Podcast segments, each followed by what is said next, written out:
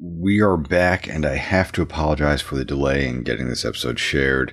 My goal is to have this podcast be a weekly show, and during the summer months, there may be a couple of points where the episodes are being released on a bi weekly schedule. This week's episode is a sit down conversation with Alexa and Ryan of CrossFit Hooked from Sandy Hook, Connecticut. We've had the pleasure of knowing both Alexa and Ryan for some time now. Alexa first started her CrossFit journey at Strongtown back in 2012, I believe. And I want to say the first time we met Ryan, he was competing for Hooked at Battle for the Bell back in 2014. We talked about their story and how they've gone from being intern coaches to now being married and owning the gym. They're great people, and we are lucky to have them as friends and colleagues. I have to thank them both for giving up their time to come chat with me and hope you all enjoy. Welcome to another episode of Strongtown Talks. I am your host, Dan Gallagher. This is a show where we talk with the people and friends of the Strongtown community.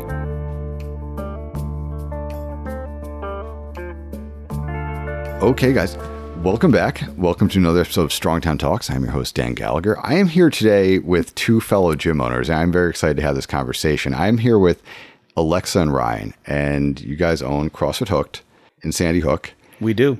A lot of times I try to get local business owners on here. You guys are, we've known you for as long as you've been open, basically. Mm-hmm. Yeah, long time. I, I'm excited to get your stories. I know a little bit about Alexa's story just because she kind of started out at Strongtown. Yep. So, whenever I do these episodes, I like to start off with a little bit of background, have you guys introduce yourselves, talk about who you are, where you grew up. And Ryan, I was going to start with you if that's okay. Sure.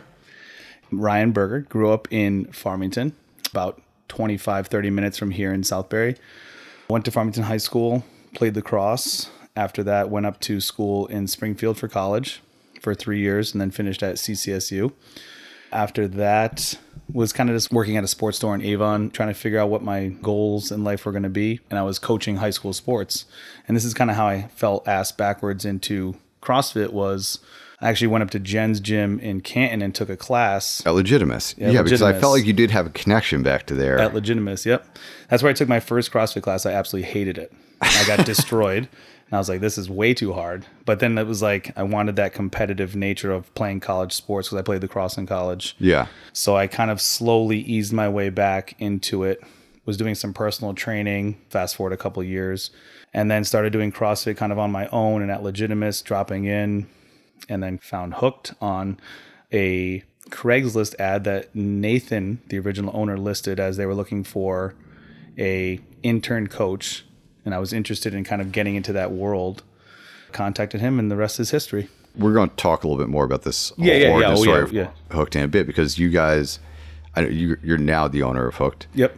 when Hooked first came about, it was a different trio that Mm-hmm. owned the gym, and then you have sort of taken it over since. So I, I'm very curious about that process in terms of How that all went. yeah. And you've done a great job with the two, by the way. Oh, so thank yeah, you. just We're we're still butter alive. you up a little bit, Yeah, yeah. we've we've made it through the the hard times. Yeah. To get back into the good times. I like it. And Alexa, you are a native of Southbury. Yes, yes. So I'll never forget starting off at Strongtown uh, because my mom was coming here, Angela, and I Ange. was. Everyone knows her as Ange. True. No one calls her Angela here, Alexa. so true. She's a legend. Yeah, so um, at the time, I was probably a sophomore in college. I was commuting at the time, and Ange would come home and she'd be like, Oh, you got to listen to what the WOD was. You got to hear about all the cool stuff we did today. And I'd be like sitting on the couch watching TV, eating out of like a family size bag of chips. And I was like, I don't want to hear what the WOD was. Like, I don't care about any of this.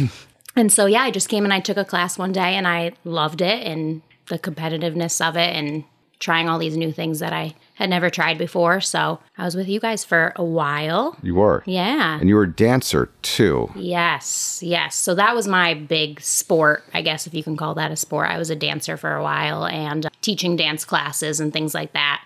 Can So- dance. Yes, exactly. Can dance in Southbury. Mikey used to always yell at me because I would squat in like first position feet, and he was like, "What is that squat?" but yeah, it benefited me in so many ways. I mean, I feel like I had the flexibility and the strength from dance, so jumping into it, I feel like I could pick up the movements pretty quickly. And then I started living at school again at WestConn and Danbury. So then I was going to CrossFit 203 for a while. I was at CrossFit Danbury for a while. And through the people I met at CrossFit 203 is how I got to know the previous owners of Hooked. And they had told me they were opening a gym and they originally wanted a like a babysitter, like someone to watch the kids for the moms who were working out or whatever. yeah. And they were like, you know, actually, we do need another coach. Would you be interested in interning? And I had never like imagined that. This is when it was Fred, Frank, and Nathan. Exactly. Okay. Exactly. So my favorite story to tell people is that I started at Hooked before Ryan did.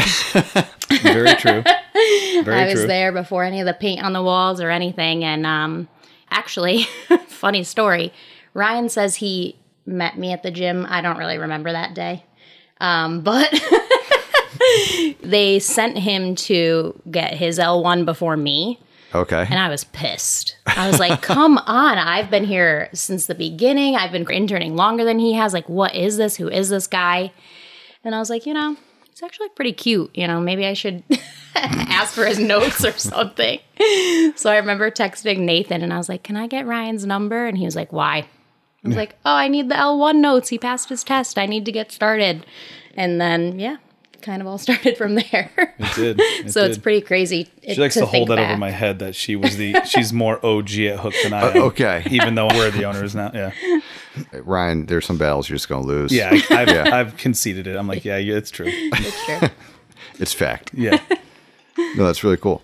So Hooked is a, a gym I'm kind of fascinated about the origin story of that gym too, because when they first came about, you mentioned Alexa, you were at 203. It was, I believe, all three members were out of 203, if I remember. So it was Yeah. Fred Montello, uh, Frank Milano, Yep. and Nathan Blue. Nicely if I remember right. Okay. You got it. And I think I still follow them all on social media. Yep. Actually, Fred's someone we bump into very randomly Yes. at different places. I feel Here like I see here in town, Fred yeah. at Hawk Ridge or just I think he goes to Edgewood too. So yeah, we just Yep. we bump into Fred. Love it. The other two aren't in Connecticut anymore. They've both moved. I believe Frank is down in Florida. He's in Florida. Yep. For And- for work. Last I checked. Yeah. Nathan is on this planet somewhere. Somewhere. Somewhere. I think he might be on the eastern seaboard. Okay. Yeah. That's to my knowledge the last place I've I know that he was settling. It was an interesting transition between the three of them. So they opened the gym up together because they all had roots in that area. They all had roots from 203. Decided that they wanted to have a gym as like a side business between the three of them. Mm-hmm. Picked Sandy Hooked as like a central location because Fred was in Southbury, still is. Nathan was in New Fairfield ish area, and Frank and Lauren, who Lauren was involved as well. Yeah, as a okay. coach, they were in Sandy Hook. So I think they picked that area as like a there was no gym there already in Sandy Hook, and b it was kind of like a centralized location for all of them to kind of get to fairly easily in the mornings or at night or something like that. So that's how CrossFit Hook started. And that was 2014? 2013. 13. Okay. Early 2013, yeah. So they opened in 2013. You're the current owner now. You didn't take it over from all three of them. I feel like it was a process of Elimination almost. right. Yeah. So, So, each think, per, each partner gradually sort of left, and then yeah. So, I believe it was down to Fred, and then you sort of taking it over since then. Uh, yeah, a little bit less than that. So I had started working there as an intern, like Lex said, and then kind of slowly moved my role into like part time coach, full time coach, basically gym general manager as Nathan left. So there was like a year that I was there with Nathan. Nathan was like the head coach and gym manager. Frank and Fred were more the outside looking in guys of the back end stuff, the books and the things you don't necessarily think about when it, when you're running a gym. And then Nathan was actually the first one to say, "Hey, I'm getting out. I'm going to start traveling with my family, stuff like that." Sold off his stuff and did his thing around the world. So Nathan left the group first, and then Frank and Fred were kind of doing it where I was basically running the gym. Frank was there doing all the back end stuff, the books and the financials, and Fred was more of like the general manager, and I was like the assistant manager slash head coach of the gym. And we had one other coach underneath us, other than Alexa Marshall, actually from. Override. And then I forget that he was actually yeah, his origin stories go back to Hooked. go back to Hooked. Yeah, he was basically like my right hand man for probably about a year, maybe a little bit more than that. This is when we started all to realize that it was going to be something where I was going to take over eventually because Frank was getting pulled out of the state for his job. Okay. Um, it was like financial something. I think it wasn't PwC. It was one of the other big firms in like the financial world. And then Fred was there, but also very involved with his full time job. So I think they were both like, hey, we can't do this. We don't want to close it. Do you want to take over? Do you want to buy the gym from us? And that's when I took over from them and Frank moved to Florida. Okay. That was probably what, 2015? I'm not very good with I think that was like the July of 2015. so right. basically from 2013 to 14 was like that build up process.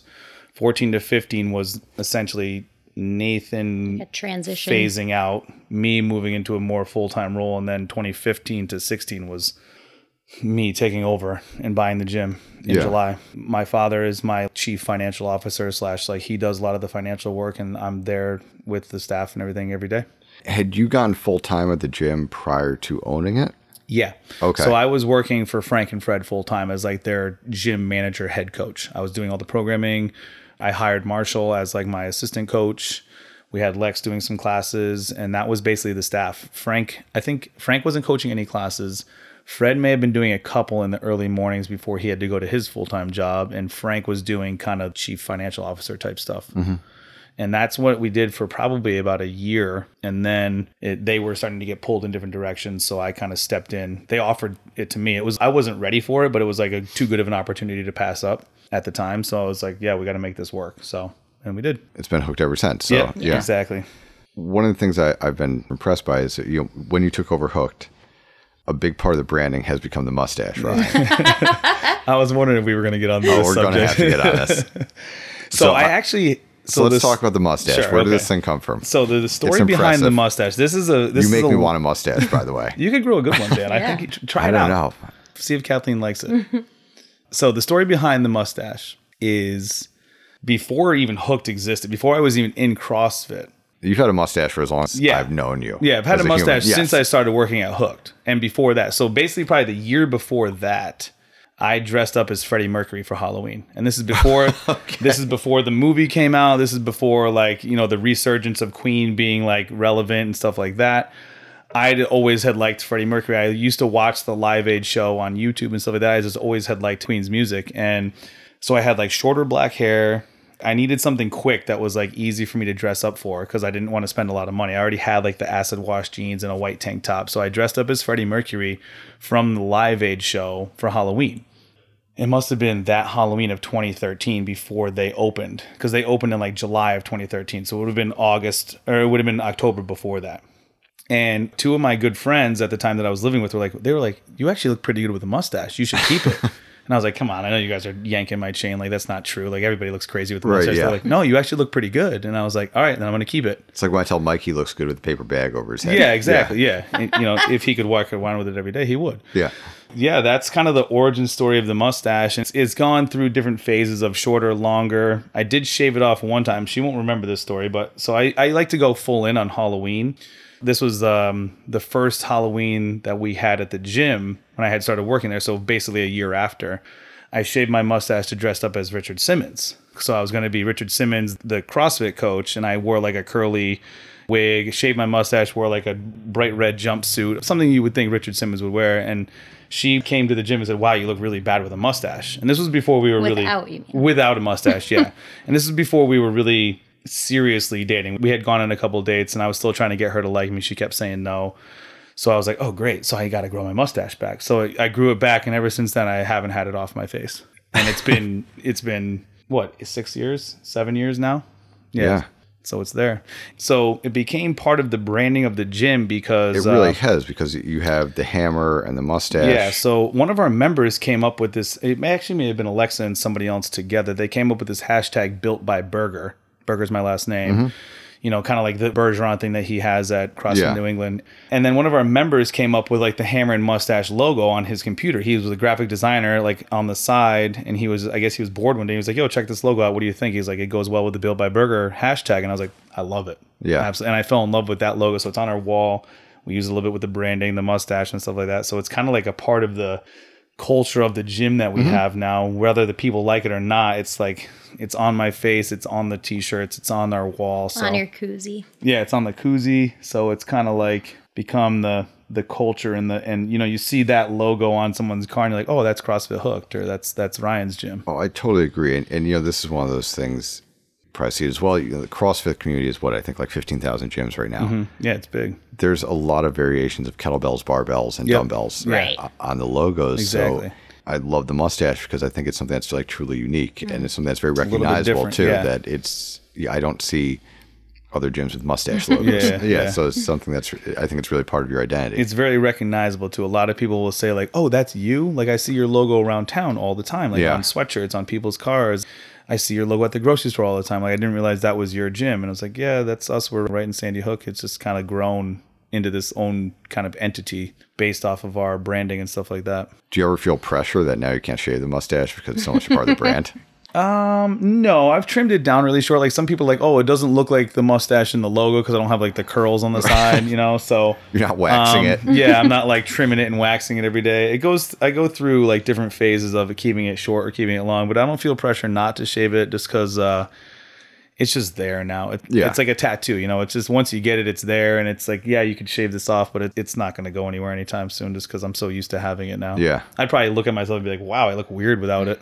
I'm sure. Yeah, I look like an alien. I wouldn't recognize you. Yeah, that's a, who's that random guy walking into my gym right now? Alexa, Yes. how are you doing? I'm great. I'm a little nervous. You're doing great. Thanks, Dan.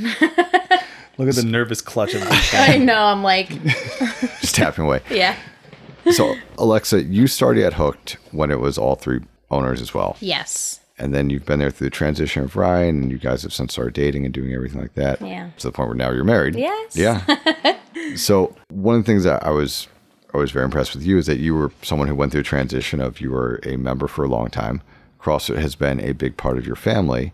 Your mother Ange comes here, and then your uncle Tony Mm-hmm. Yep. is Shout out Muscle Up Bars. shout out Muscle Up Bars. We've known Tony for a very long time. He started off here, and he's at Red Zone now. Yep.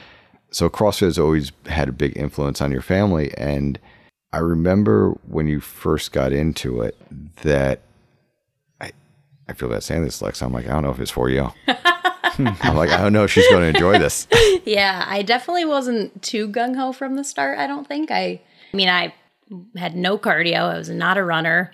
I like didn't know what I was doing. Still in college. I also think a lot of people compared me to Ange, so they'd be like, Well, that's "Oh, always tough in terms of when your mother has been doing this for as long. And yeah, for anyone at Strongtown, everyone knows Ange is one of the strongest women in the Right. gym. and she just has a motor that is absolutely phenomenal. yep, And then when you came in, it was I remember Alexa liked to dance and you you did you did enjoy the barbell. oh, I feel always, like that. Always, But then when people would hear that you were Angie's daughter, people would be like, Really? yeah, oh, all the time. They're like, "You're you sure? Ange's daughter." I was like, "I know, I know, yeah, I don't Apple run. fall Yeah. far from tree. I hate burpees. Some I know." branches reach out far. Yeah. I see it with siblings too, where you don't want to follow in your brother's footsteps Mm. for certain things, Mm-hmm. or that people like to have their own identities. So I wasn't sure when you started if you were hesitant about CrossFit or if it was something that you got into right away. Because I've always also looked at you guys like Ryan, you're the Mikey of the gym. I feel bad saying this. I take that as a compliment. Thank you. So true. and uh, I think Alexa, you're kind of like me Oh, at Yeah. the gym, or the person who does more of sort of the back end and Yeah. To answer the first part of the question, I feel like, I mean, I have gone through so many fitness phases in my life that just never worked for me. Like, you know, the basic gym, treadmill, walking, whatever. I always got bored. So I guess I kind of thought CrossFit would be another one of those things. So, like, from the beginning, I was just like, eh, coming like when I could, whatever. Like, I'm not going to do this for more than a year. It's just like the next thing. So I definitely didn't expect to love it as much as I did. But I feel with my mom being here with me, it was so amazing. Like she was just like my biggest cheerleader for it. I remember when I did my first opens, she always wanted to judge me. And I would watch her in awe and be like, oh my God, maybe if I keep doing this, like, and just super be- positive. I- Yes, I feel like she's just one of the most happy people in the gym. Yeah, it's so true. And she just supports everybody. And I would be doing Murph with her, and she'd already finish her last mile, and I wouldn't even start my mile yet. And she'd go out and run with me. So that made the transition, I think, a lot easier that she was just so supportive. And I looked up to her like, she'd be like, what, top 20 athletes in her age group and all this stuff. And I was like, wow, if she can do it, like, I can keep pushing. Yeah. Um, so that was always a really easy thing to watch her do. And then your background is in education. You're still a teacher, obviously. Yes. And what grade do you teach? I teach kindergarten now. You teach kindergarten. Okay. I do, yeah. they're absolutely adorable. It's exhausting, but I believe it. I love it. I love it. Yeah. What made you want to get involved in coaching? Was it just sort of the opportunity to develop your knowledge or Yeah, I think I was just kind of intrigued by it. Like, oh, this could be a new challenge for me. I mean, I love CrossFit. I'm a teacher, I'm a dance teacher. I think it was like just an easy thing for me. I like talking to people, I like helping people. So I coached for a while, but then I kind of realized I enjoyed working more with kids. So I would do teen groups, I would take my dance students and do little sessions with them. I really liked working with girls in the middle school, high school age because I just thought back to myself at that time, like I lacked so much confidence. And I feel like CrossFit is so important in building young people's confidence in themselves. So I really backed off of some of the group classes because we do currently have a gym full of male coaches, which is great. But I like to be there for girls, moms, anybody who just would feel more comfortable with a female coach. So, in addition to all the back end stuff, I do a lot of social media, email work, things like that. But then I'm always there as kind of like a personal trainer for people who would just prefer to be with a female Okay. coach. Yeah. you just have that presence? Yeah. I'm curious about the whole process of Ryan, you took over the gym. There were certain systems in place. You've probably changed things over the years to make them work for you. And there's a lot of things that Yeah. I, I think gyms also, when you take them over, they're not very turnkey in terms of there's a lot that you need to do all of a sudden, communicating with the members and doing the programming. Yeah. Was that something that you felt like you had a good handle on, or was it something that there's a real learning curve in terms of stepping into the ownership position? So yeah, I'll go a couple different ways with this. Um, Nathan was a great mentor when it came to like becoming a head coach. He was a great like teaching the ins and outs of being that main lead role, not just like an assistant coach or something like that. He taught me a lot about programming, you know, the do's and the don'ts of that and how to kind of develop that programming knowledge and, and you know, a workout for the week or for the month and mm-hmm. looking at things like that. Frank and Fred did a great job kind of transitioning the owning of the business, you know, the opening and closing procedures. We didn't really change much. Like when I took the key and opened the door for the first time, it was like, hey, we're still running the classes this time, this time, and this time. Yeah. Like these are our cleaning procedures. That stuff really hasn't changed. What's changed and what was hard for me because it's not my strong suit is the business side of things when it comes to like the financials, the buying, the membership enrollment marketing. I still stink at marketing compared to a lot of other gyms in the area and, people that are really good at that, which is why that that goes to Alexa a lot of times because she is good at that. And that, as you know, that's a constant learning process. Like Oh, things yeah. always change. You know, th- new things come up, different ideas come up. You know, and you always want to be kind of relevant in that world. If you're not, if you're not moving forward, if you're staying stagnant, you're basically going backwards. You know, especially for a gym, you always want to kind of be in the forefront of someone's mind, you know, marketing wise or, or importance wise to them. So taking over the business wasn't really difficult. Keeping it successful and, and moving in a positive direction, I think, has probably been the hardest thing. And I think we've excelled at it over the years, just continuing to learn and grow and learn and grow and learn and grow. It's it's a constant learning process. Yeah. Exactly. It, it's a part of the process, and just I, I think it should be the natural evolution of any business. Yeah. really, is that Yeah. there is always striving for improving what we're doing and offering and Sure. delivering to people. A big thing too was I remember when I first took over, um, I tried to do way too much by myself, and I'm sure you can probably attest to that as well, or you and Mikey together. Where now it's like I want more people to do the things that I don't excel at. You know, whether it's Alexa or my staff or other people that I hire to help with marketing or, or whatever it may be. Back then, it was like, oh, I needed to be able to do all these things because I need to be in control, and all of those things that I wasn't good at were were suffering because of that Yeah, and now I think it's I'm finding more of a balance with that and a more of a balance with making sure I'm doing the things that I'm good at and telling other people to do the things that I'm not good at because they would be good at them to kind of continuing to be successful. right. I like it. Yeah. Alexa, with the social media, do you have any tools that you use to help keep yourself organized or tracking what you're doing with it? Because it's one of those. It's never ending. Yeah. Um, I like to think that I'm an organized person, but I really don't. I don't think I am. um, but I think really our biggest tool is Canva. Canva's great. And Google too. We use the Google Sheets and Google uh Yeah, but for social and- for social media, I would say more like what something that me and Ryan really talked about together was like a cohesive social media page. Um, and we'll like look at other gyms' pages, and you know, we don't want scattered colors everywhere, and we don't want different logos everywhere. So over like the past, I'd say six months to a year, we've tried to have a more cohesive social media page. Try to streamline it. Exactly. telling exactly. the same story across Yeah. every single you know platform as well. Like Right. if it looks you know cluttered from Facebook to Instagram to whatever else you're using, it you can tell a confusing story when you don't want to be confusing at all. Oh, I know? totally agree. Yeah.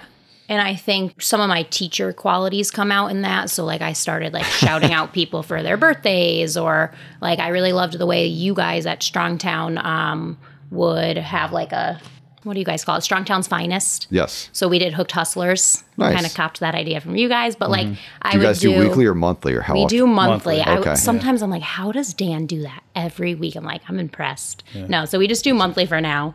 Even like with the birthday stuff, if it was a February birthday, I would get like this pink heart background for the birthdays, and then March it would be like green or whatever. And we were like, no, I don't like the way this looks. Like, so Yeah, we came just- up with like cohesive color scheme, everything so that it just matches. And because I'm the type of person that I'll go even like a restaurant something, and I'll look at their social media, and if they're never posting, I'm like, oh, this restaurant can't be any good.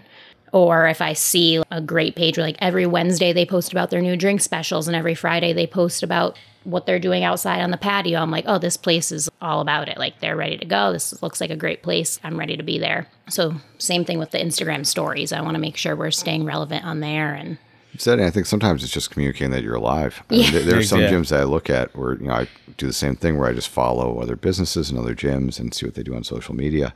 And there's some places where I look at where I'm like they haven't updated anything. anything in the past four to six months.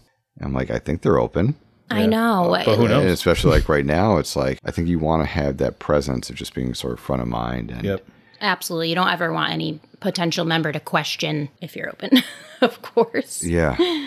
It's tough because, you know, you like to think about, you know, the, what's the return on investment on certain things. And this is one thing, those things, it takes a lot of time. And it's hard sometimes to track the direct, A these direct hours that are going that, into yeah. this. It's not a personal training session where some, you're spending the time with the client or anything like that. It's just something that you do. And you kind of have to hope that it creates awareness for the brand and Yeah. the business. And So true. It really is like, I mean, it's some people's full time jobs. So it's definitely hard when that's just like your part-time, second, yeah. your Yeah. second thought. It's you so do have to be necessary though organized. too. Like you know, like you guys have said, you want to produce that content so you can see those people, or those people can see you. Like Mm-hmm. you don't, you might, like you said, you might not see a direct response to that, but if someone wanders into your gym and says, "Oh, I saw your Instagram post on March first. I, I knew one of the person on their birthday post, or I knew one of the person on the, you know, like that works, you know, and that's totally worth it. Like, Yeah. it's just being out there and being relevant. Like, think of all the things you see daily or hear daily on the radio of these businesses that you've never been to, but if it pops into your head, it's like, oh, Pleasant Paws in Newtown. I've heard their radio ads 17 times. I'm Oh, going to go there to get something for my dog eventually, you know?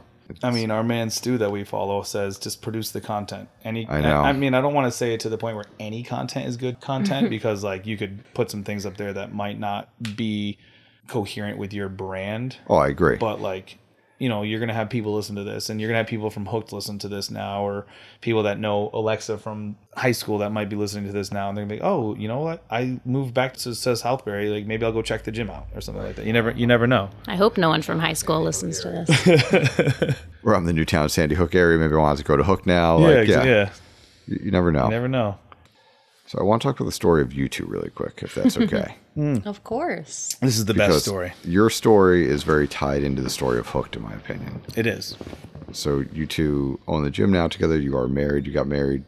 I, I know the day is New Year's Eve. I think. yep Yeah. it was new year's eve So it was New Year's Eve was it? of 2019 so it was right before the world stopped working Yeah. Correct. we caused it no just kidding That Um, was so it. I'll give you my version of the backstory, and she can chime in wherever she she feels fit or, or pleases. So yes, it's true. You know, as we spoke before, Lex was working at Hooked before I was. We were both interning. I was at night two days a week, and she was in the morning, however many days a week she was. We never really crossed paths other than like emails or text messages like from Nathan or Fred or Frank, like, hey, here's what we're doing today. Here's the coaching procedures for the week or whatever.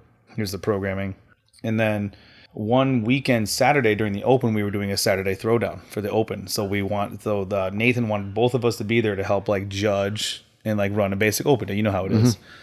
So I met her. She doesn't remember. I remember talking to her, trying to like play real cool and like be like, "Yeah, I I work at night, whatever." And then and then uh, she like didn't give me the time of day. This was again before we had our L one. So shortly after that, I went to get my L one. She texted me randomly in the middle of the night. I was in bed. It's like, "Hey, it's Alexa from the gym. Can I have your L one notes? Like, congrats on passing." And I was like, "That's really weird. Like, we haven't really even hung out. Like, why does she want my notes?" So I, I, gave I don't even notes. take notes. Yeah, notes. Yeah. Who needs notes? They were really just doodles. basically. I had printed out like a bunch of uh or wrote written up a bunch of uh flashcards though. Okay. Yeah, like I was like, yeah, take these. I passed. These will work. so, uh, long story short, she went to get her L one. I asked her out on a couple dates. She said no. I think like seven to ten times. Had better things going on than hanging out with a guy with a mustache. and then we started coaching a little bit more, where our paths would cross. She would coach the morning. I would coach the afternoon. I would see her a little bit more frequently. And then the the thing that really reeled her in was I got a, a, a really cute dog named Missy. Okay. And she will attest, before she met me, she wasn't really a dog person. Her friends will say this too. That's true. She wasn't really a dog person. What, you got her a dog? No, no, I got myself a dog. okay, you yeah, got I yourself got a myself a dog. dog. Okay, sorry. Because I just want, yeah, I was uh, living on my own, wanted to have a dog, and uh, got her and brought her to the gym one day, and and Alexa like sat on the floor with her for like an hour, and just like I think fell in love with my dog before me. so is she was not true. So she was kind of stuck with me afterwards. Not true, Dan. Oh, okay. All right. Not so true. yeah, we're gonna do a fact check with Alexa on this one really quick. Zero percent accurate. No, it is. I do remember that day though. I remember being at the gym and I was like, "Oh, that's a cute dog." And Missy started like crawling all over me and I was like, "Oh my god, I actually like a dog." Yep. But no, that is not the reason. oh, okay, okay. I was wrong. no, but yeah, it's true. I feel like I played very hard to get for a while. But yeah, once our paths started crossing a little bit more, I was like, "Man, I just really like hanging out with this guy. Like, what am I wasting my time for?" Good thing. So yeah, I think, and I also think it was was it Memorial Day that we I think officially started dating. It was after Oh, Murph. you know what I forgot was we also in that storyline somewhere very early on in the story we went to regionals the last year it was at Reebok headquarters in Canton. Right. Yeah. Okay. And we hung out for the weekend. And I think we spent a lot of time Those together. were then. awesome regionals, by the way. Outdoors. They were. Yeah. Yeah. that was our first date.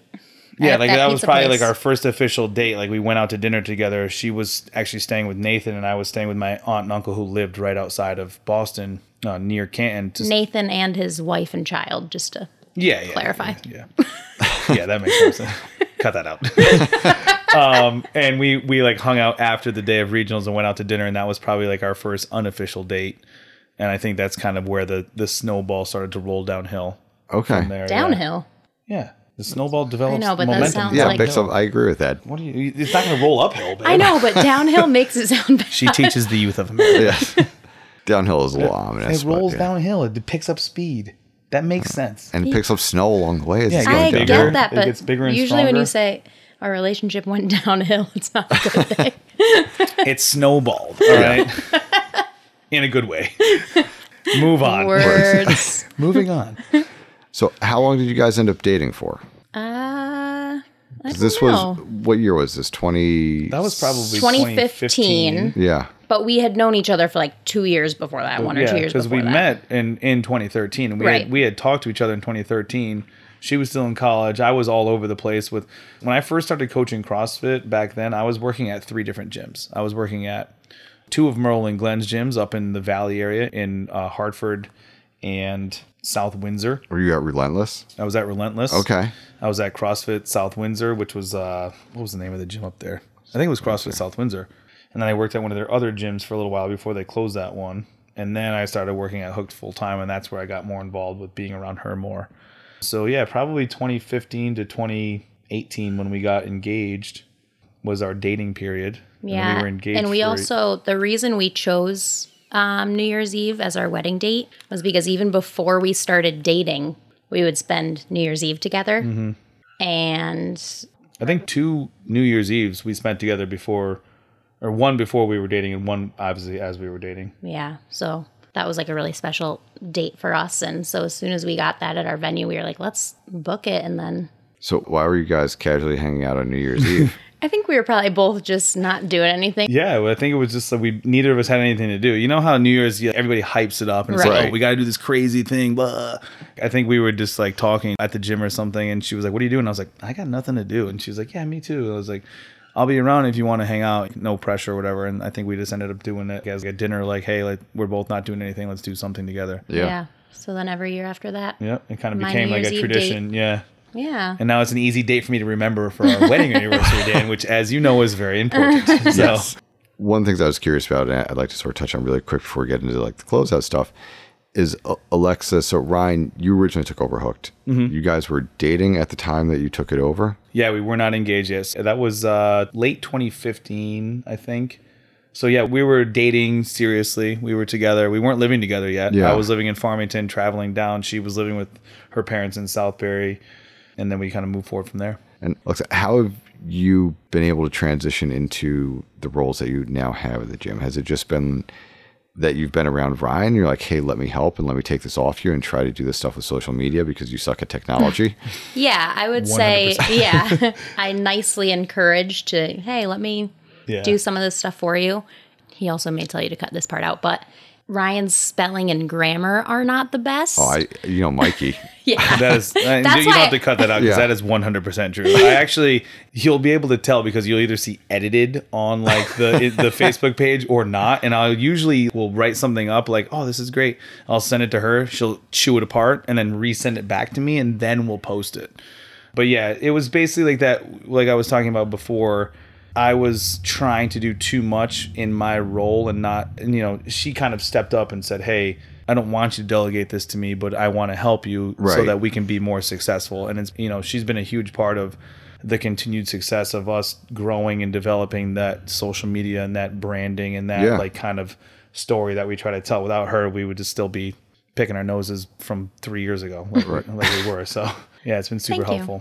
Yeah, no, and I love it too. I, I think it's really fun, and I like the engagement aspect of it. You know, making polls on Instagram story and reaching out to people and hearing what they have to say, and you know whatever they like, trying to add that into posts too. So I find that really fun. Even in like our private group over quarantine, I was doing like daily posts that related to the day. So like I don't know, wondering Wednesday, and I would ask a question mm-hmm. or Yeah. things like that, just to keep people engaged. And this, I, I like enjoy this or that post you always do, yeah. Right, right. And she's just really good at it. I think she's a little bit younger than I am. That young, I don't want to say younger generation, but like that, that uh, you know, social media know, those generation. kids like, nowadays. Yeah, those these kids. Like I didn't have you know like a lot of social media when I was younger, and tho- a lot of those people that have had it for a long time are just better at it. You know, they're better at the Comes a little more natural. Yeah, it comes Yeah. more naturally. Better at understanding it. Better at like knowing what to, what's interesting compared to like just like putting up a picture of somebody doing a snatch. I was like, that's not interesting. But yeah, you know, she's a lot more organized with our social media and with our posting and with our kind of like I, like we've already talked about branding and story and stuff like that. And it just makes us look more professional. And Yeah. there was a time when CrossFit was like the earthy, grungy, like, yeah, we're not professional. We want, you know, like bloody hands and sweaty people. But now it's like kind of growing out of that. And if you want to continue to be successful, you got to kind of pivot and move on with, Oh, totally. like, as we've, we've already talked about, with what's relevant. And if that's what's relevant, then that's what we need to do to continue to stay successful. And Yeah. I think that's kind of what we're moving towards now. Fully agree. I like it. You've done some reconfiguration at Hooked, where I think We blew out the front end. Yeah. was it originally a freestanding rig in the gym for you guys, and then you sort of broke it apart and put it on the wall. Yeah, so for probably the first year or so, maybe a little bit longer than that, we had a we had a freestanding rig kind of off center of the main floor, but it was only four squat stations. So it was really small. And I think they kind of built it with the idea of hey, we can either expand it out or we can put it on the wall if we need to. And as we grew slowly, we we were like, hey, we gotta we gotta make more floor space. A for barbells because it was again, it was kind of like in the middle, mm-hmm. off to the side of the floor, so that you can't put a barbell anywhere near there. There was kind of dead space between the wall and the rig, and we needed more squat racks. So we bought more stuff, expanded it to the wall, and was able to get another squat rack, but mainly a lot more pull-up bars Right. you know, because you have the pull-up bars that go into the wall, and you have the pull-up bars that are now connecting the uprights together. Yeah, in line with the squat stands. Exactly. Yeah, Yeah. the racks. You know, obviously with that too, you get a little bit more floor space because we did it with the four foot stringers off the wall. So Mm-hmm. it's tight if you're underneath it for like wall ball or something like that. But it wor- it's worked for us. If I had to do it again, I would probably do the back wall six feet off.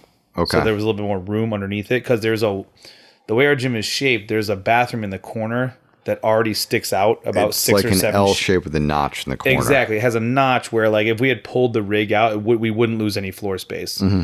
You know, it would just be kind of more in line with the wall compared to where it is now. Yeah. I'm actually thinking of adding a little bit more up in the front corner to have a little bit more rig space. 'Cause right now we took out our front, our front like athlete hangout area because of COVID mainly, and we made it more floor space for the boxes and the squares and the social distancing and stuff like that. So What are you guys running your classes at right now?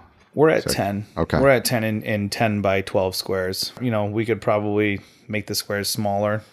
And that's what we're going between here now too. Is Yeah. that we're at a class of twelve. I think the squares are ten by 14 Yeah, those for are us, big. so yeah. it's about the same size. Yep. But I want to provide an equal square to everyone, basically. Mm-hmm. So I don't want to start putting people on the concrete or Right. Yeah. in this weird corner area. So Have you guys uh, tried to tease in any sharing of equipment yet or like sharing of ropes or anything like that? Uh, we haven't done rope climbs in a long time, and Yeah, Mikey was here. actually talking about trying to bring them back. Same here, yeah. I think I might want to space them out a little bit more. Like we Mm-hmm. moved one into the annex for the whole age group qualifier workouts because rope climbs were, which I you Mm-hmm. Yep. just did this year actually, Ryan. yeah, that was rough. Yeah.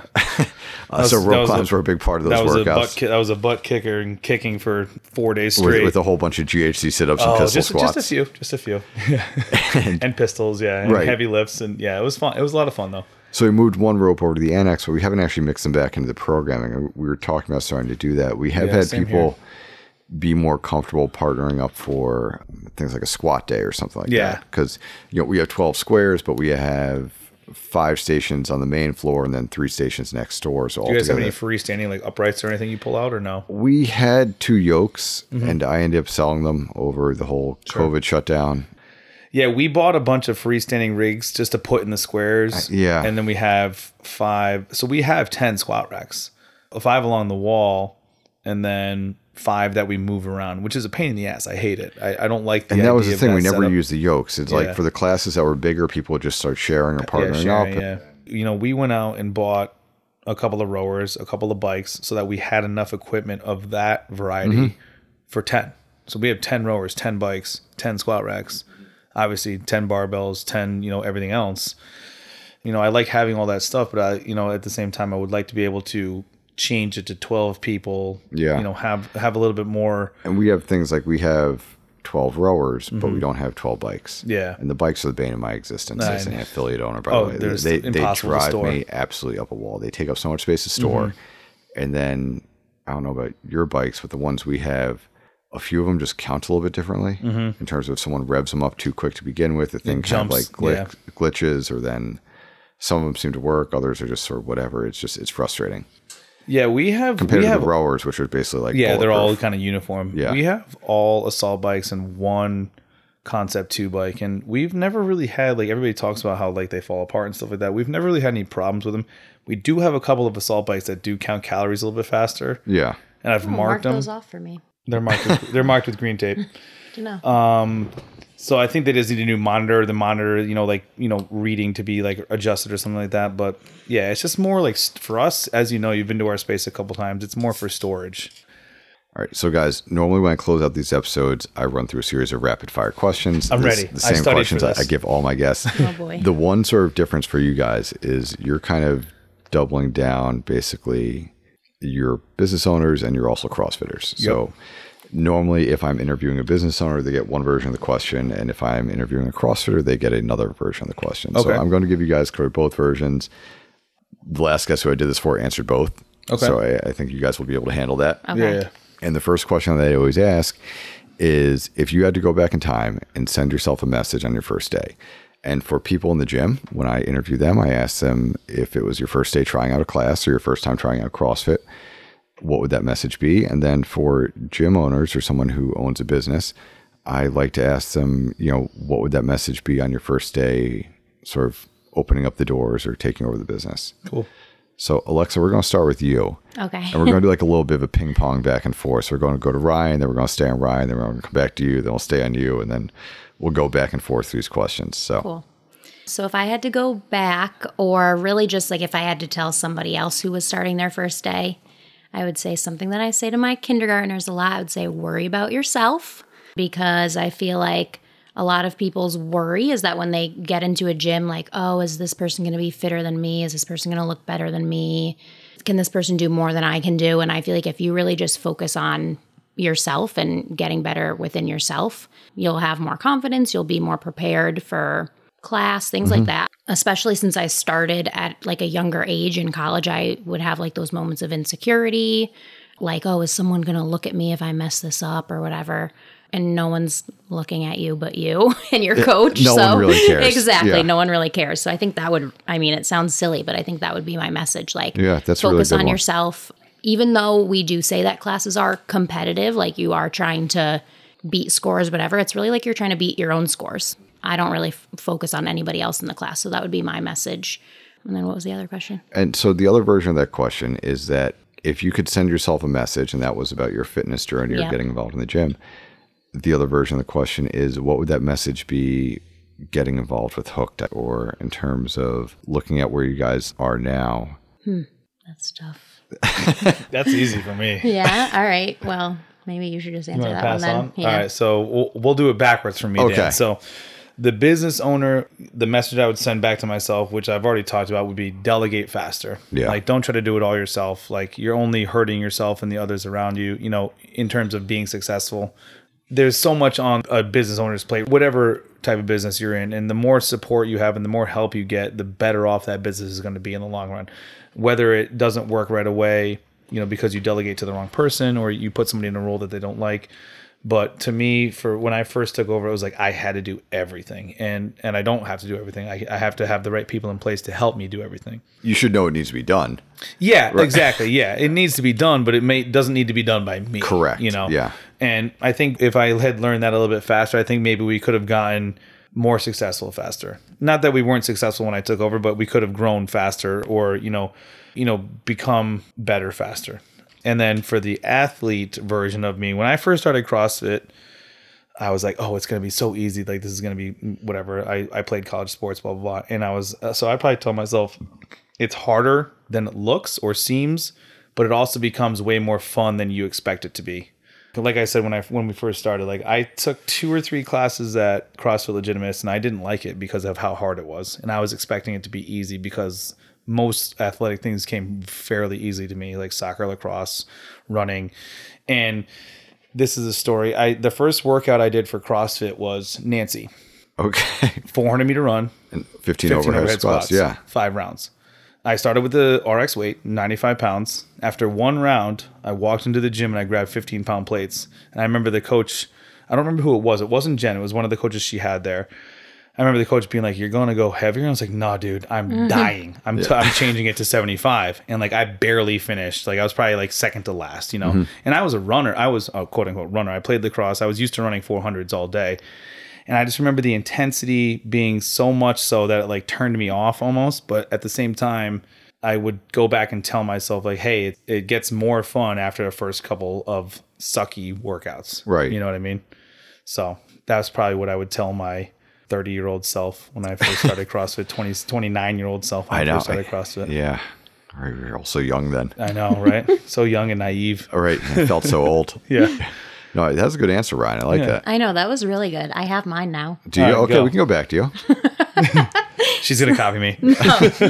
Mine is short and sweet, but I think as you know, I don't, I don't do as much of the coaching anymore. But as a coach and business owner, part business owner, and I think Ryan would agree, is that you can't make everybody happy. Yeah. and Yeah. that is the biggest thing that I had to learn, and Mm-hmm. I'm still learning it. Because of course you want every single member in your gym to be happy with everything that you do all the time. Oh, yeah. And no one is ever going to be. I mean, I think one of the quotes I saw one time is like, "You don't even like everybody. Why do you expect everybody to like Yeah. you?" Um, and I think just trusting your gut, like showing off your values and things that you support, and not being afraid to put that out there as a business owner because it is your space, it is your business, and not everybody's going to like it, and that's okay. I fully agree. That's another one I would definitely agree with. That is like we used to do a lot of surveys and you know Google feedback and stuff like that of thumb on the pulse of like what the membership is thinking and saying. And I used to get bent out of shape if one person out of 150 or 60 Right, said, yeah. "Oh, like You get the 100 positive the coaching reviews sucks," and one bad or one. like you know clean the bathrooms better, or like put in a shower. I'm like. Okay, that one person's upset, but then it was 99% of it was like everything's great. I would only dwell on that. Right, You know, and it's like like she just said, people have their own opinions and their own views and everything. And it's you're never going to make everybody happy, but if you can make 90% or more happy, oh yeah, especially in a business like this, you're doing a great job. You're doing a great job, yeah. Yeah. And I think that there's always going to be some attrition with that, you know, 5 or 10%. People are going to leave for whatever reason, people are going to come in for whatever reason. If you can keep Mm-hmm. that 90% happy, you're going to you're going to stay around for a while. yeah. There's always going, to, and you know they call it the loud minority or wh- whatever Mm-hmm. it might be, but there's always going to be a couple of those outliers. But then, yeah, as long as if you're aware of sort of the general, The pulse of, Yeah. of what you have, you, you, I think you're doing a good job. Yeah, exactly. I yeah. agree. No, I fully agree. Second question. So that one started with Alexa, went to Ryan, and then went back to Alexa a little bit. So Start with me. we're going to start with Ryan. I'm Yeah, better we're, on- I'm we're not on really fly. rapid Okay. firing Yeah. answering. So the second question I ask people is that what is your most memorable moment? And then for my general gym members, it's was your most memorable moment or workout at Strongtown or at as you know a CrossFitter. And then for anyone who owns a, owns a business, I ask them what is your most memorable moment as a business owner. Okay. So your choice on the order, Ryan. So for the these are both too easy. These are easy, Dan. So for the most memorable moment as an athlete, it would be the time I was able to walk out onto the regional floor as a CrossFit hooked coach slash owner and representing uh, Yankee CrossFit up in Farmington, my, my hometown, and having my members watching me on TV, you know, Instagram, Facebook, and supporting me I, I remember that. That was while really I competed cool. Yeah. at that level, which was like that was a for those who don't know, I we qualified twice. I didn't get to go onto the floor the first time we qualified. I was the alternate. So I had a three year goal. It was basically because we missed the next year. So I had a three year goal of being on that floor as an athlete, and I that was my life. Other than running the gym, like that was my life was to be able to get myself on that floor. So doing that that first workout was just not a workout for me, but I was out there and I could hear people cheering me and reposting on Facebook and Instagram and stuff like that and supporting me. So that's definitely the best, most memorable moment I've had as an athlete. Uh, I've done some other things as a master, but that was definitely number one. As a gym owner, Because that was also what was that 2018? that was the last year of regionals too. Yeah, so Yeah. we snuck in the last year. We qualified, I think, 13th or 14th. That's one thing that always killed me about them changing the format. I'm glad, glad to see them bringing back, back, yeah, regionals and some of this other stuff now because I felt like regionals had such a connection to the local affiliate community.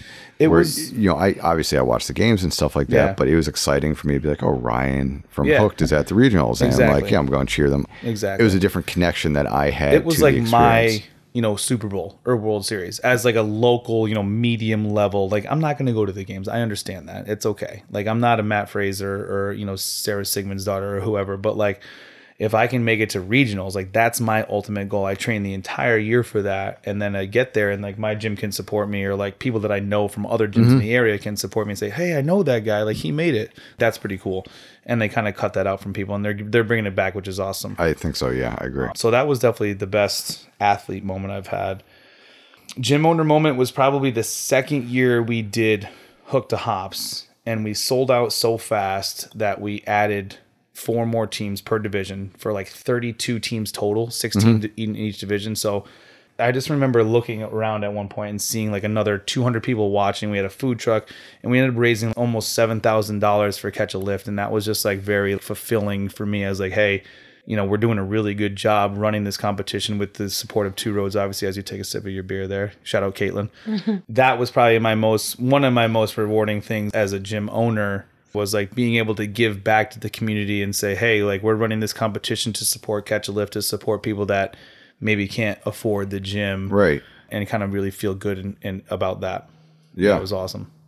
Ryan, those are strong answers. Alexa, no pressure. Oh man, I know he's doing a great job. I'm good on the job. fly. You know, Alexa, go, when you sent us the email about like all the things you were going to ask. She goes, "Should we take notes? Should we write down stuff?" I was like, "I'll be fine. Yeah. I'm gonna I'm gonna wing it." I don't do notes. so, Alexa, what is your most memorable moment or workout as a CrossFitter? So, either at Strongtown or Hooked, or for as long as you've been doing CrossFit. And then the follow up to that is, what is your most memorable moment as being part of you know the CrossFit Hook team? Cool. So I think for me, we started doing something called the barbell barbecue. Oh, yeah. Uh, and I absolutely love it because, as you said before, Dan, I am definitely a barbell girl. Mm-hmm. Um, so I originally I thought Murph, and then I was like, no, I don't really even like running, so I'm not gonna you do say not that. Murph, yeah. um, but yeah, we do the barbell barbecue. We try to every summer, where it's basically we run it like an Olympic lifting mm-hmm. comp platform, everybody in the middle, or you in the middle, everybody watching you, silence. Like, I just think it's so fun. And I love trying to max out my lifts and have everybody cheer you on. We have someone take pictures, and then we all party and have a barbecue and drink after. And that every year I think is the most memorable for me. And it's kind of changed as the years have gone on. We changed it to DT a couple times, right? Instead um, of just an Olympic Do you call lift. it DTBQ? That's not a bad idea. No, DT was the year we did the uh that was the barbell BQ one yeah. year, and then it was Grace when we did barbells for boobs. That was different though. Yeah, yeah. So I just liked that vibe of you know yeah, you yeah. getting your own kind of like spotlight on your lifting because that's really like my favorite thing to do. And so yeah, when I think about it, it's really just not even the workouts. It's really like the most community building aspects of the gym. All the times that we're getting together as a group, the holiday party, Murph Barbell BQ, Badger on July Fourth, anything that brings our community together those are some of my favorite memories for sure and moments at the gym. I like that. And then I think as an owner or, you know, coach or whatever, my favorite uh, memory was when Ryan officially took over the gym and we had a little oh, party oh, yeah, for him. Awesome, yeah. yeah. we had a little party that for him at the show. gym. Yeah, it was awesome. So I kind of like secretly reached out to as many members as I could and had them make little clips about, you know, why they're proud of Ryan or what they're excited for and him taking over the gym. And I put them all together into the slideshow.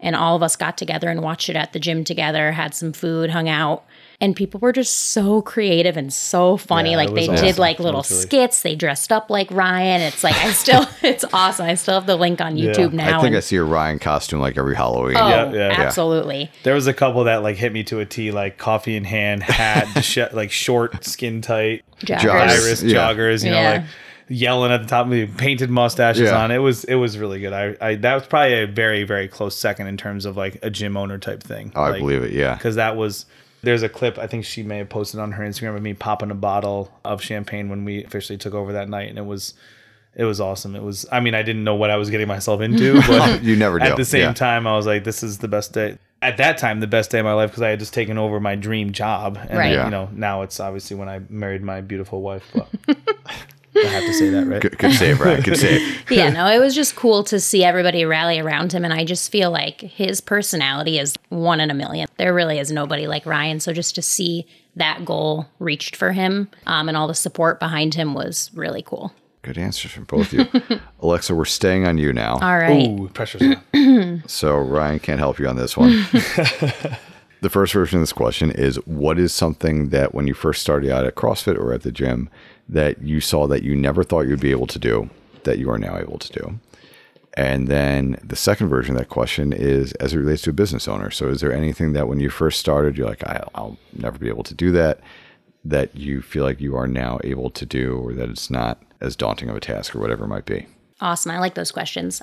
So, I think for me, and I mentioned this before, like my fitness has constantly changed throughout the years. So there's definitely a lot of things that I never thought I could do, like pull ups, toes to bar. Because you started at such a young age, too. Yeah, yeah. So I, re- I actually remember, I think it was with you, Dan, here. I got my first pull up, and I remember hovering over the top of the bar, and I was like, "Dan, is my chin over the bar?" And you're like, "Yeah." I was like, "I did it!" and then just like seeing that progress to go from like one pull up to doing Murph RX, things like that mm-hmm. was really cool.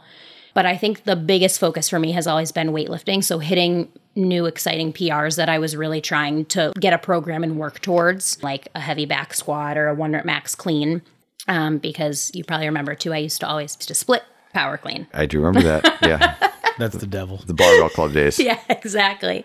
So seeing this is just how I do it. seeing my progress in weightlifting, um, I used to never think I'd be able to get under a heavy bar. I was always terrified of it. So that is the most exciting for me for sure.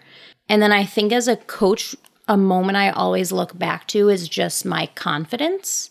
And I think that has grown so much, even though I don't coach much anymore as I look back. if someone were to ask me a question or say to me, you know, like, why are you making me do that? Or I'd rather do this instead. In the beginning, I would just be like, okay. And I would kind of back off. And now I have the confidence to answer that question or recommend something to an athlete that, mm-hmm. you know, may think they already know exactly what they're doing, but I can really spot out and pick one little nitpicky thing that I want them to work on to help them get better. So it's really cool to see my confidence growing and earning my L2 and things like that has really helped me become a better coach. So I like to see my progression there as well. Yeah, I like it. Good answers, Alexa. Ryan, Yeah, that was good. What the heck? I know. Ryan, we're back to you. So, Can you repeat the questions? so the questions are from a fitness perspective. Yeah. What is something that when you first started out CrossFit, you kind of looked at like, I don't know if I'll ever be able to do that.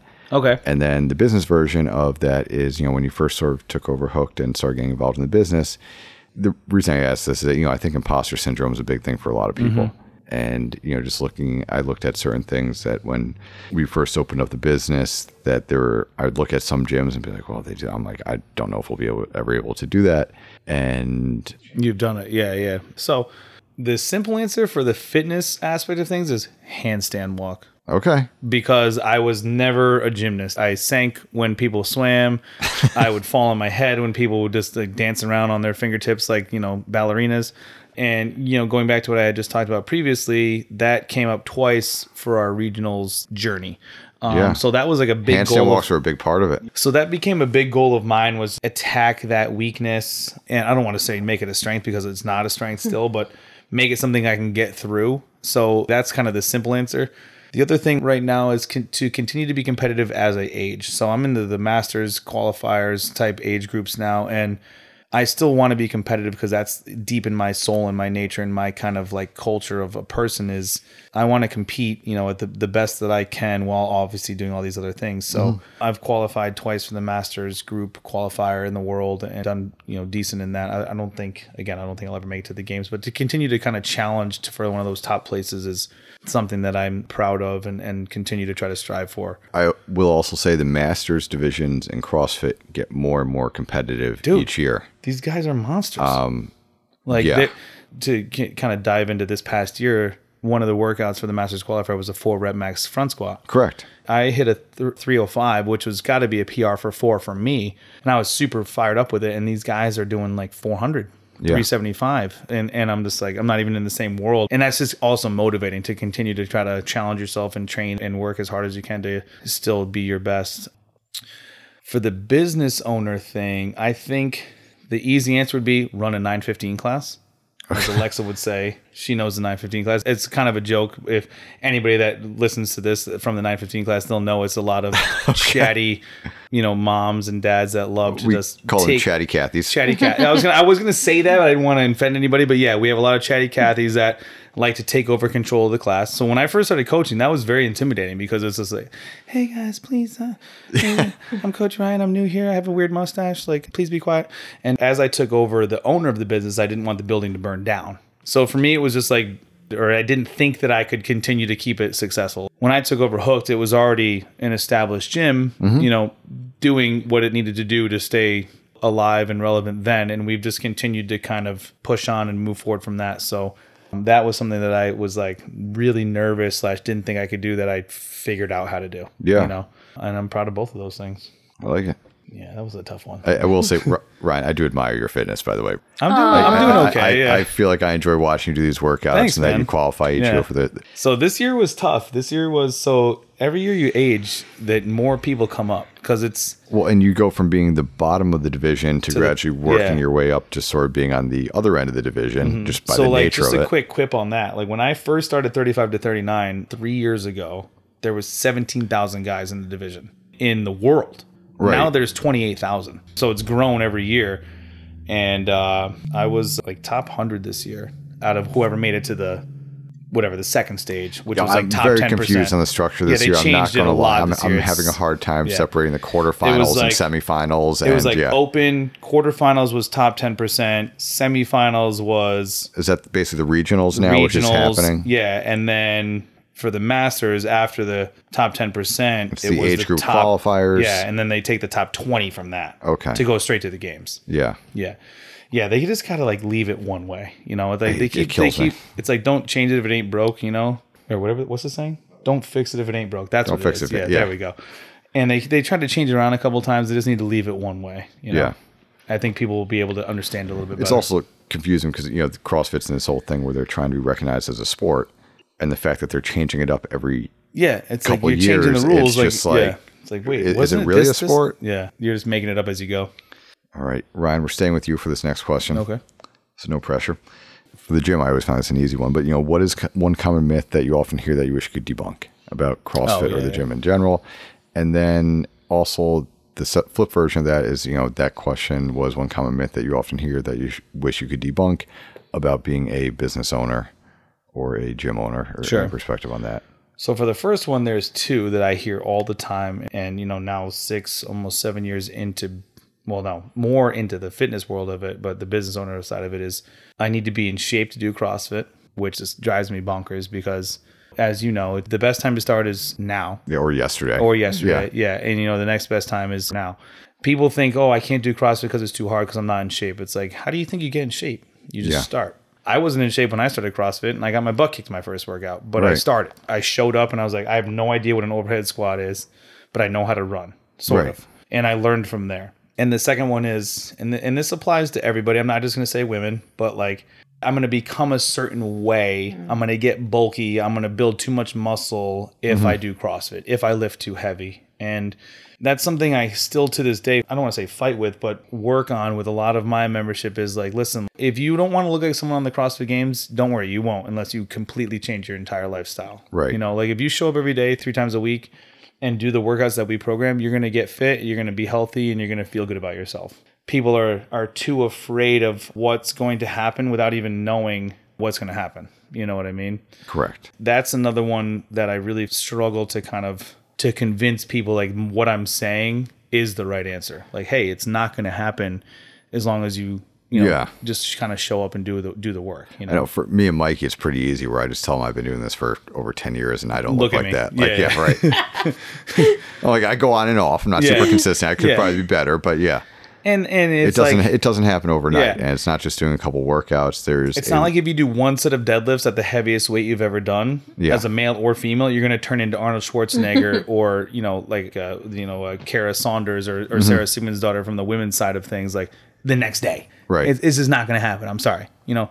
And then for the biz, the business side of things, I think the thing that I would say like it was a myth was that it was going to be I don't want to say that it was going to be easy or hard, but that it was just going to be kind of easy to learn. Mm-hmm. You know, like, you know, it's just like somebody already has started it. For me, it was different than you guys. You guys started it all on your own. You had to learn everything. Like I was able to learn a lot from the guys that had started hooked before them, but it mm-hmm. still didn't just naturally continue. Like I had oh, I to. I had Yeah. to work really really hard and learn a lot and continue to kind of develop as, as an owner and a coach before I felt comfortable like saying like okay we're doing okay now yeah, now that I'm into this world more so than I was, you know, obviously three or four years ago, small business owners are probably some of the hardest working people on the face of the planet. They work sun up to sundown. They especially when you're in the service business. I'm I'm there at 5:30 a.m. doing a PT session and then 6:45 at night coaching Right. a class. And Alexa will attest to this as well. Like, and I'm sure you can too, Dan. Like, it's not all rainbows and sunshine when you own mm. your own business because we're not just the CEO. We're also the janitor and we're also the guy doing the Right. laundry and we're the guy that's writing the programming and the financial officer and you know the human relations person. It's you you have a lot of roles that take up a lot of time and there's a lot of hard work involved. And Yeah. I think some people may not realize that. yeah. Yeah. That's probably a better answer for the second one for me. Yeah. Alexa, starting off, let's do the easy one. For you with fitness, what is one common myth that you often hear that you wish you could debunk? And then is there anything from the business owner side of things that you You can do it. Uh, Ryan stole mine. okay? Oh, I'm sorry. Mine. You can repeat it. Just- you can have the same answer as me. No, mine was too that you have to be in shape to get started. Um, but I do think I hear a lot of people say, you know, CrossFit is like culty or cultish or whatever. But I think it's the absolute best way to make friends. So anytime one of my friends moves to a new city or some something like that, I'm like, you have to join a CrossFit gym. It's the easiest way to make new friends. You do so many fun things together. And I've met obviously I met my husband through CrossFit yeah. some of my absolute best friends from CrossFit. It's just the people that you're closest with because that's when you're the most vulnerable. You're putting yourself out there. People are cheering you on. They're there to support you. And if that's what a cult is like, um, no, but I would say the opposite of cool. I would say it's really a support system. Yeah, I- and I fully agree. Anytime I know it's tough because if someone doesn't want to go try out CrossFit gym, like I have a hard time getting them to do it. But when I was overseas for a bit, going to a CrossFit gym there was one of the best things I did to actually meet people and make friends. totally, and granted, I'm biased, obviously, but I, I think it is a great way to meet people and make that connection. for sure. I think the whole cult thing also comes down to that it's just something that has an impact on a lot of people's lives. So I think that as mm. people get into the gym and they start working out more, they want to talk about it, that mm-hmm. they're excited about it. And then it always comes off, go CrossFit, CrossFit, CrossFit. Like, yeah, but I, I I think can see from the outside looking in too. Like if you're just like, oh, you all do CrossFit, like that's kind of weird. You must be in a cult. I don't want to say it's a jealousy thing, but it's just like they're not involved. They don't know the cultural Right. support aspect, so they're like looking in at it as like that's really weird. To everyone that's in the gym, it's like no, I'm just supporting my friends that I've met suffering through these awful workouts together with me. you know? is. And, and one of the things I think is unique about it too is that I recently had Susie Jones on this podcast and you know she runs Edgewood. Edgewood's membership, I think they're 250 to 350 people. Wow. So group wise, I feel like it's in the range of what I would expect for some gyms to be at. And obviously, I wish I was there right now, but Yeah, we're, we're nowhere near that. But I did realize one of the things I took away with the podcast from her is that it is a very different dynamic in terms of she has people that just show up to use her facility and to have access to the pool and to the tennis Mm-hmm. And then courts, leave, and then yeah. that's it. And Yep. then she kind of knows who they are, but there's not that connection that you get in the actual gym where people end up wanting to talk to each other and actually understand each other's and have a lives and everyone kind of knows each other on some sort of level even if it's just that oh you know i never see paula or i'm never in her classes but she goes to the evening classes Mm-hmm. or it's a different level of connection which i think is really unique about a lot of crossfit gyms I agree. all right so i'll give you guys a choice who wants this final question to start off She's gonna say me. I'll put the question out there Yeah, let's hear the question first. and then I'm, I'm going to give alexa the right of first refusal so she can Complete- accept Thank it you. or Thank you. defer to you ryan Sounds good. So the final question that I like to ask people is that you know we talked about what first brought you to the gym and how you got involved in CrossFit. What is something that keeps you motivated to come back after all these years? Because I know you've both been at it for some time from the fitness perspective. And the flip version of that question is that as a business owner, what's something that keeps you motivated to come back day after day, seven days a week, and try to be involved and always focused on the uh, the gym and that aspect of your life? So yeah, I think what keeps me motivated to still continue CrossFit because this is the longest I've ever stuck with, you know, one type of fitness before is just the variety of it. I walk in every day and it's I know it's going to be something different. I know I'm going to challenge myself every day and the friends that support me there is really what helps me to stay. You know, I have that little group that I go to with, with 6:45 a.m. and we'll text each other the night before and I know that they're going to be annoyed with me if I sleep in and I hit snooze and I don't show up to the gym. So I would say the support from my friends and support and shaming is a big part of it. For, yeah, if you miss that class, there's, there's shaming. So yeah. true. And really, just I am at that point in my life where I know that moving my body is so important, and I Mm-hmm. just want to make sure that I'm doing the best for myself. And it really is mental and physical. You know, I know that I'm keeping myself healthy and in shape, but I also know that it improves my mood Mm-hmm. um, for the rest of the day. And knowing that I'm bettering myself each day Yeah. without just being on a treadmill or sitting on a bike all day. The variety of it is what keeps me going back. I, I would agree with that. I, I feel like there's some, there's always something else you can work on. Yeah, So e- absolutely. even as you get better at your power clean or your squat clean, then there's the snatch, then there's the gymnastic stuff like walking on your hands, like Ryan mentioned. So I think there's always something else that you can focus on for a little bit. yeah, that's a great point. And to like the coaches that we have are so knowledgeable and so appreciative of if you have an injury or something, rather than just saying, oh, go sit on the bike, they have a modification for you or they have a little program for you to work on to improve your strength or to give you something different to work on that makes you still feel like a part of the class and still feel like you're getting work done. So even if I'm not feeling my best, I know that I can go in there and have something else to do rather than just say I can't make it in. so like it. that's helpful too. And as a business owner, Alexa, Um, As a business owner, really like I mean this is going to sound silly but helping Ryan is my biggest motivation. I know how hard he works and how much he loves his job and it's really like amazing to see somebody who's just excited to go to work every day because I know for me sometimes it's a struggle to head into work as a teacher, but um You're so sweet. I want him to succeed. I want us both to succeed and I think this is his what he's meant to do. He's a phenomenal coach, an amazing person and I just want to help him out as much as I can and that's for sure what keeps me motivated because even though I'll come home from teaching five year olds all day and I just want to take a nap on the couch. I'm like, oh, I got to do the birthdays. I got to do the social media post. I have to set up the email.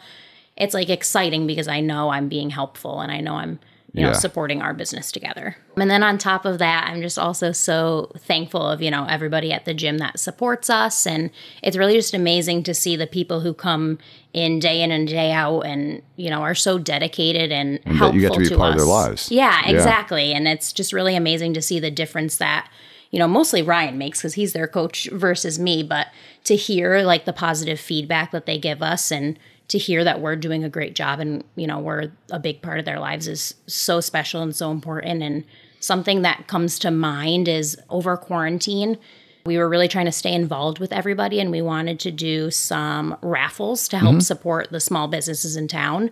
And just the way that like our members rallied around not only us but newtown as a town um, and you know committed to spending their own money even though everybody was struggling at that point um, to support us and to support one another it's just one of the most amazing parts of being a business owner for sure Yeah, it was really special. yeah Yeah. Yeah.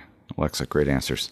thanks dan Ryan, so from the fitness perspective and business perspective, what keeps you motivated to come back day after day? You know, you've obviously been doing the fitness thing much longer. Yeah. And the business owner thing a little bit secondary, but it is your full time career and it- it's a big part of your life right now. So what keeps you motivated after all these years? for the athlete part, it's um I think it's just I have a really deep competitive spirit to just try to be I don't want to say be the best cuz like I know there's always more I could do, but it's like like you had already mentioned like Alexa mentioned, it's like CrossFit is great for someone that has that ADD type of mentality like mm-hmm. okay, I just got good at my power clean. Now let's do the squat clean or the jerk or the snatch.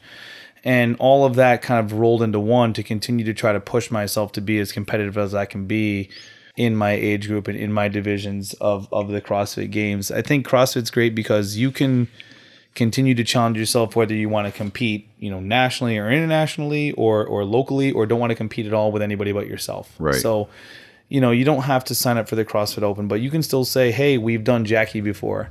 And 2 years ago I did Jackie and it was 10 minutes and I want to beat that Right. and that's that's your motivation. You're not competing nationally or internationally or, or you know even locally but you're competing with yourself to continue to improve your fitness. And i think that's the reason why i fell in love with crossfit so much because even if you don't want to be a competitive person you can still say hey i got better against my old self. And that's where people i think take themselves out of their comfort zone and continue to improve and that's what I really love about the you know quote competitive side or, or something that really motivates me to continue to push as hard as I can day in and day out. You guys know how tough training can be every day. Yeah. And you, you go through highs and lows, but at, at the end of the day, that's what motivates me to show up and say, "Hey, I'm gonna run for 30 minutes because that's my weakness, or I'm gonna row for 20 minutes because that's my weakness, or I'm gonna learn how to snatch better because that's my weakness." What motivates me as a business owner is seeing my members smile every time they walk into the door and just, you know, taking the stresses of their daily life and putting them to the side so they can come in and have a good time for an hour. I used to want to see people like PR and lose, and, and I want people to PR and lose weight, but I just like to see people come into my gym and enjoy their time there Yeah. whether it's their class or their after class or their before class, whether they had a great workout or a bad workout or it was hard or easy. I like to see people that feel good about themselves when they leave. And I think that's really rewarding for me because that means I'm doing a good job with my coaches and myself to give them the best experience possible so they have a good time so they can forget about the stresses of daily life or daily work or whatever for the hour of the day that we have them. Right. Um, I used to care more about you know getting those people to lift heavy or uh, PR their row time or whatever, and it's more so just getting them to show up and have a good time and enjoy that. And I think that's what really makes me happy every day, and to kind of be entertaining. That's my most motivating thing is is so that they're having a good time and and, and happy when they leave. I fully agree. I You know. did a. Uh, we were finishing up with fundamentals this morning with this guy who's an accountant, mm-hmm. and day five for us, the last day is the snatch, and we Yep. were doing some snatch work. and I had him at 45 pounds. So it was the training bar with a couple 15s on there. And I was saying, hey, you know, I know your numbers guy. Let's put the two and a halfs on there to get to an even 50. Yeah. And what did he say? His response was something along the lines of like, it's not about the number, it's about the return. Mm-hmm. Yeah. ROI. It doesn't as much matter about the 50 pounds in the bar as it does about it making felt. sure that the form and technique. And he was mm-hmm. fine with 50 pounds. Like, Yeah, he, yeah. he was definitely within his limits. I didn't just push him. He was, he was totally capable The two and a that. didn't make any didn't make any difference. The lift still looked fine. but it, I just thought it was a really interesting perspective that he was looking at it more in terms of acknowledging that there's a cost to everything and Yeah. that it's not always about the the big wins or the big numbers as much as it is about what's going to be the long term impact of this. Yeah, and I think furthermore to that, like I used to get, I used to, I mean, I still do really care when people don't show up, but I, I get more excited when people do show up. The gym is one tenth of someone's day, probably not even that, probably one twentieth, especially if they have kids and school and work and all these other things. So I get really excited when I see people walk through the door and they're just excited to be there, or not, not even excited because I can get them to be excited to be there. And when they leave, they had a great workout and they're tired and they're sweaty and they say, Thanks, coach. That was a great workout. We'll see you tomorrow. Or we'll see you the next day. Or we'll see you when I see you. And if I can put a smile on someone's face and they show up and they work really hard for an hour, whether or not they PR'd or they were the fastest or the slowest, that doesn't matter. They showed up and they worked hard and they had a good time and they're Right. smiling. That's what really makes me feel awesome about the job that we're doing at Hooked, either as me as a coach or Alexa as the coach or the other staff that we have, you know, as a business, like people just love to be there. Yeah. And love to show up the three times or four times a week as they do and then say, Hey, yeah, we love it here because of because of this. Yeah. And I love when Ryan says, you know, I'm going to make this the best hour of your day because I think that's just like a really great way to put it. And, you know, put all of your things aside. Like you said before, if you had a bad day, a bad morning, this is going to be the best hour of your day. Let's make it count. Yeah. And I think that means a lot to people. And It's time for people to sort of check out and put the rest of their day on the side and sort of focus on themselves for an hour. Exactly. That's my most motivating thing. I like it. Good answers from Alexa and Ryan. CrossFit hooked guys. Yeah. Dan, thanks so much for inviting us to do this. This was know, like a little a good out of our comfort zone. So it's really fun and really cool. Look, I, I say in the gym we want to make people look good on the podcast. and want to make people sound good. So Yeah. it, you know, you guys were awesome. This is a lot I don't look good or sound good, Dan. So good Right. luck. That's, that's a lie, right? Yeah, no, this is great though. I, I've done like one or two podcasts with a couple other friends and stuff like that, and it- it's always interesting to get into your own brain and kind of talk about the things you maybe talk you have your own self Right. monologue with or something like that, but you don't talk to somebody else about it. Especially because you and I are, and obviously Alexa too are in a very similar role day to day. You know, owning a gym, being a fitness enthusiast, but also trying to just keep your membership and your business happy and positive. yeah, and no, all th- there's things, yeah. a lot of hats you wear throughout the day, and it's Yeah. a big balancing act. Yep. And especially this past year in general, is just there's a lot of stuff going on, and just trying to do what we could to yeah to survive to survive and then uh, thrive and stay relevant. Yeah, we did a good job. I like it. Thank so, you. Uh, your website is crossfithook.com. com, yep, I yep. believe your Instagram is hooked hustle. Hooked, at Hooked Hustle, yeah. At Hooked and then our, our Facebook page is still CrossFit Hooked. If anybody wants to look us up or check us out, yeah, we're always there. I will share all that stuff in our show notes for people today. And you know, if anyone is in the Newtown or the Sandy Hook area, I hope they looked you guys up. I know you're now residents of Sandy Hook, so are, local yeah. business Yes, owners and yes. residents in the town. Exactly. And uh, this was awesome, exciting. guys. I Yeah, really thank you appreciate you, so coming much. out here today. Thank really you, loved Dan. it. Yeah. Really loved it. Thank you. Thank you. Thank you for listening to another episode of Strongtown Talks. If you enjoyed the show, please feel free to leave us a rating or review. We are always grateful for any feedback we get.